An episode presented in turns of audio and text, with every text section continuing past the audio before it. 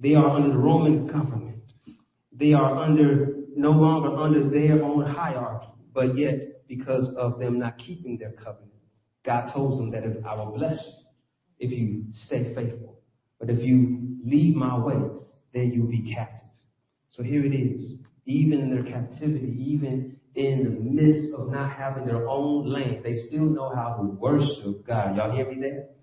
That no matter what you're going through, you need to have a habit of worshiping. There's no better place, no matter what I'm going through, than to be in the house of the Lord. And so here we look at this text again, that they went into worship. They worshiped him. They, they left after the eight days. They traveled roughly 24 hours, so roughly 25 miles, and then they are chilling, sitting down with the family, ready to eat, have family time, and they count the kids, and they start realizing, where's Jesus? uh, he's not with us. So here it is that they point out his age of 12 means that he didn't have to walk with mommy and daddy. He was old enough that he could keep up with himself. He could have been playing with his friends and walking in the caravan. So they assumed that he was with the rest of the crowd. But when they got to the final place of resting and the families come together, they did their head count and found out that Jesus has been left. But yet we find out in our text that he is found in his father's temple. My question for you is that if someone was looking for you, where would you be found? Would they even think to look at the church? Quiet in here. Sometimes we know that people say that's the last place I will look. Notice that Mary and Joseph, the last place they looked was in the temple. See, when you have Christ as your priority, people will know I know where. People testify back in the old days, right? Every time the doors of the church were open, Mama was there. They went into church. The, the, the, the Kansas Spirit talk about how their mama had them on drugs. Mama drugged the church, drugged me to Sunday school, drugged me to Bible study. We, they understood that if the doors of the church were open, we're going to go in. But now we're living in the digital time that a lot of people don't visit the vestibule and the places. But thank God that His presence is not limited to this temple. See, the tradition was that God's presence was in this temple before the outpouring of the Holy Spirit. In order to get in God's presence, they had to go to the temple. And so here it is that they went to the temple and Jesus stayed there. He spent more time there. Where can you be found? Where's your location?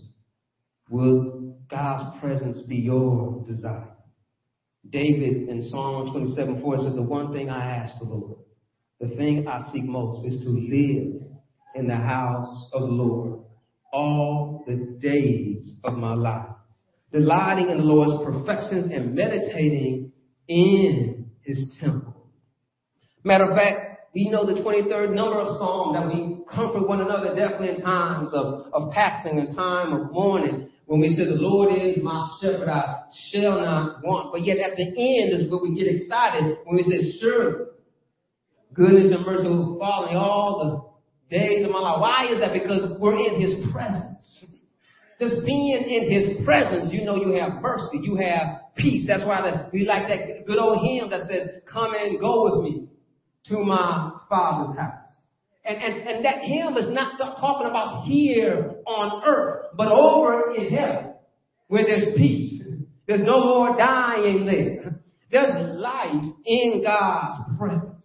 And so I'm encouraging that if you're going through some rough times, you're going through some dark times, you're going through some hard times, get yourself in His presence. Seek the presence of the Lord. Make Him your desire. I, I, I know you can find some other stuff that's going to give you some fleeting satisfaction. But I said fleeting. It will go away. But yet he promises to give us peace that's beyond our understanding. His love never fails. His mercy is everlasting. We serve a God that rather sow his mercy than his wrath. I know some people that rather show you their wrath than their mercy. Y'all don't hear me? I know some people that rather show you how angry they are than how merciful they can be. They're the ones that I will show you with my fists instead of honor you with my lips. But yet if we under our God, that we understand we love justice. We love mercy.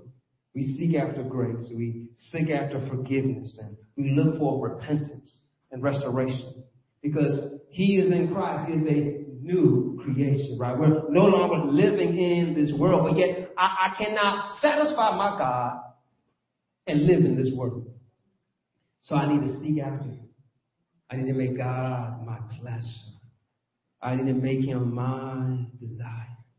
And how do I make God my desire? Well, I, I, I study His teachings. I study his teachings. I spend time in his word. Where, where do we find Jesus? Studying the word of God. Asking questions. Matter of fact, it looks like that he's really teaching the teachers. Because he being God knows all things. That's why the text tells us how they were amazed by him. But that's a beautiful thing about our God. We serve an amazing God. All who heard him were amazed at his understanding and his answers. Lord, you are so amazing. To know the Lord, to fear to fear the Lord is the beginning of knowledge and understanding. And to fear him is to love him.